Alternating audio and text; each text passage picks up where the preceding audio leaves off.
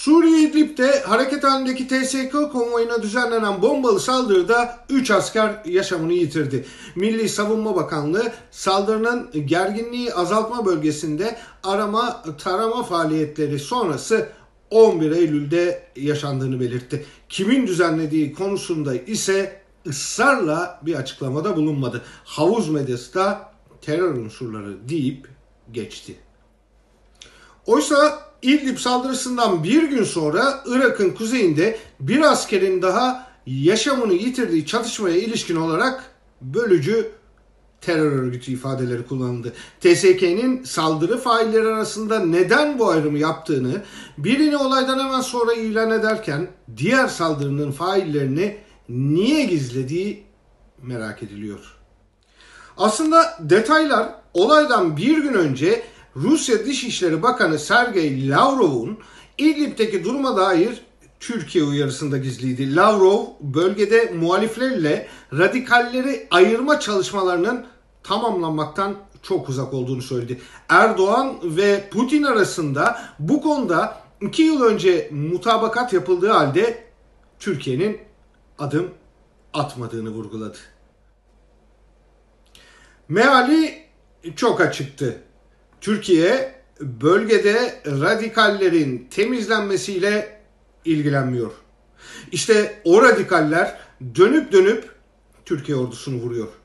Askerler yaşamını yitiriyor. TSK ise olayın üzerinde fazla durmuyor. Öte yandan Türkiye ve Rusya arasındaki anlaşma Birleşmiş Milletler'in kararında da açıkça belirtiliyor. Birleşmiş Milletler İdlib'i Afganistan'dan bile büyük bir cihatçı çöplüğü olarak nitelendiriyor. Türkiye sınırındaki küçük El-Kaide devletine yıllardır dikkat çekiliyor. Bunun sadece Suriye'deki olumsuz etkisi değil, Türkiye'ye yansımaları da açıkça görülüyor. TSK tüm dünyada ilan edilen bu malumu Türkiye kamuoyundan gizleyebileceğini zannediyor. İdlib'deki hesap çok basit. Radikalizmin ana rahmi El-Kaide. IŞİD de onun karnından çıktı. Ilımlısı, serti birbirinden ayrılıp ayrılıp birleşti. Aralarında çatışmalar da geçişler de hiç bitmedi. Örgüt isimlerinin değişmesi ise işin rengini değiştiremedi. Söz gelimi El-Kaide Heyet Tahrir El Şam'a dönüştü ama özü aynı kaldı. Açıkçası İdlib Türkiye'nin müdahil olduğu kapkara bir sınır bölgesi. Radikalizmin dünyadaki başkenti. TSK'nin gizlediği saldırıyı üstlenen örgüt Seriyet Ensar Ebu Bekir Es-Sıddık adlı bir grup. IŞİD'i referans alan bir örgüt olduğu da IŞİD içinde bir ketibe yani küçük asker bölüğü şeklinde yer aldığı da ileri sürülenler arasında. Ebu Bekir Es-Sıddık'a ait bilgilerden biri de El-Kaide'den kopan Huras Eddin yani dinin muhafızları adlı grubun çatısı altında bulunduğu. TSK'nin yer vermediği bilgiler önem taşıyor.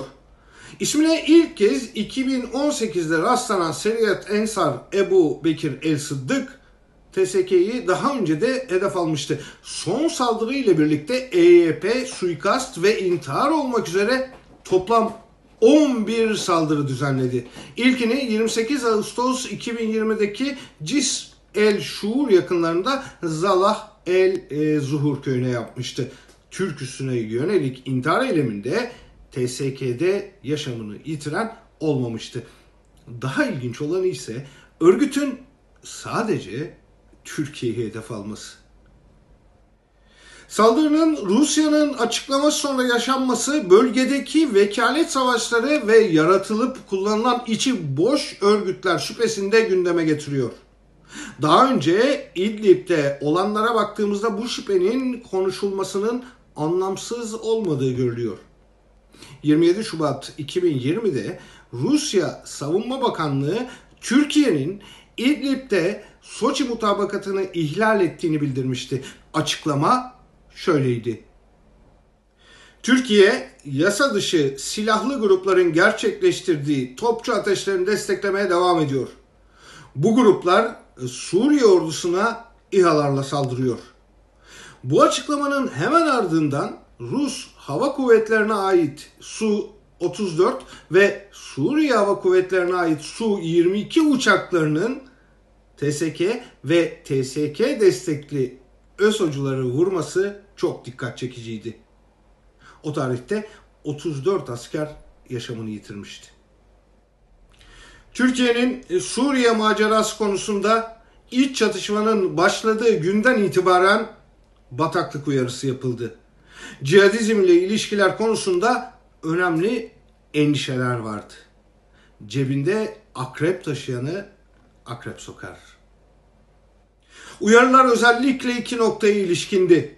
Ülke peşeverleşir ve cihatçıların silahları Türkiye'ye döner. İkisinin de test edildiği görülüyor. Ayrıca Rusya şüphesi de ortada duruyor. İşte TSK ve iktidarın açıklayamadığı tam olarak bunlardır.